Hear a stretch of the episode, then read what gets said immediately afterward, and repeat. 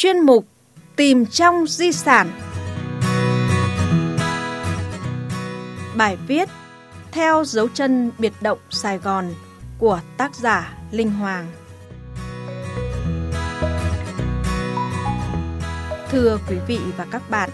căn cứ hoạt động của lực lượng biệt động Sài Gòn với hệ thống hầm nổi, địa đạo chứa người và vũ khí ngay trong lòng thành phố. Trong đó, nhiều địa điểm trở thành di tích lịch sử, tạo nên sức hấp dẫn riêng có đối với những du khách muốn khám phá lịch sử.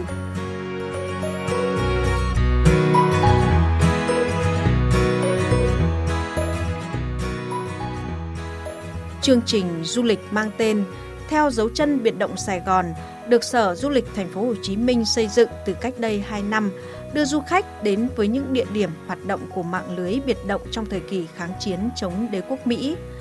Chúng tôi đã được gặp nhân chứng lịch sử như anh hùng lực lượng vũ trang nhân dân Nguyễn Thị Yên Thảo, nay đã tròn 90 tuổi, sinh sống tại phường 8 quận Phú Nhuận, thành phố Hồ Chí Minh. Điều bà tâm đắc khi nói về hành trình đặc biệt này đó là sự ấm lòng của thế hệ đi trước khi có một sản phẩm du lịch giúp cho thế hệ sau cảm nhận rõ hơn về thời kỳ lịch sử đặc biệt hào hùng của dân tộc thông qua việc giới thiệu tính độc đáo trong tổ chức, sinh hoạt của lực lượng biệt động Sài Gòn. Qua đó, du khách trong và ngoài nước không chỉ hiểu hơn về sự gan dạ và đầy mưu trí của các chiến sĩ năm nào hoạt động giữa lòng địch mà còn thêm hiểu về tình yêu nước, yêu chuộng hòa bình của con người Việt Nam. Điểm đầu tiên của hành trình mà hướng dẫn viên Huỳnh Anh Sơn đưa chúng tôi tới là quán cà phê Đỗ Phủ, cơm tấm Đại Hàn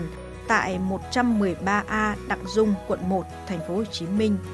Sơn giới thiệu, trước đây căn nhà này là trạm giao liên và chủ nhân của ngôi nhà này là chiến sĩ biệt động Sài Gòn, anh hùng lực lượng vũ trang nhân dân Trần Văn Lai. Dưới vỏ bọc của một chủ thầu khoán tại Dinh Độc Lập, ông Lai đã dùng căn nhà này và nhiều địa điểm khác trong thành phố để vừa kinh doanh che mắt địch, vừa làm cơ sở cách mạng.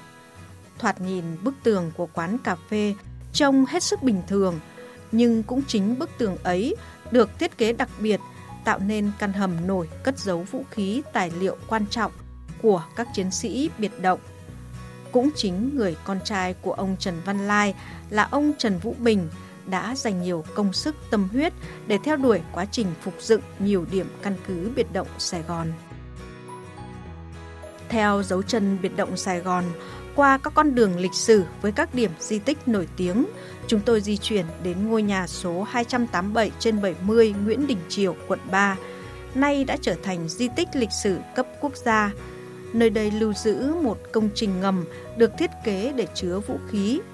Phải mất khoảng gần 3 năm trong giai đoạn từ năm 1965 đến năm 1968, hai vợ chồng ông Trần Văn Lai bí mật đào, gia cố chống sập để tạo nên ba căn hầm lớn chứa khoảng 2 tấn vũ khí chuẩn bị phục vụ cho việc tiến công vào các cứ điểm quan trọng của đối phương.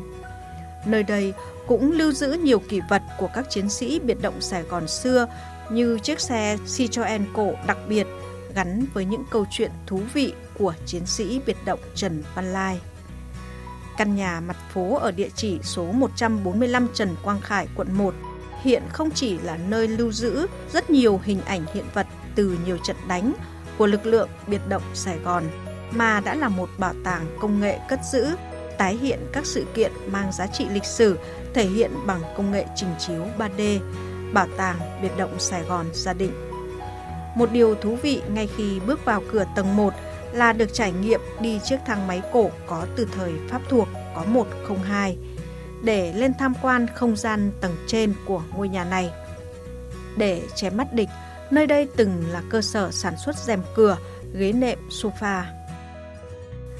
Điểm cuối của hành trình chúng tôi di chuyển đến dinh độc lập và cùng nhau thành kính thắp nén nhang trước bia tưởng niệm những chiến sĩ biệt động Sài Gòn.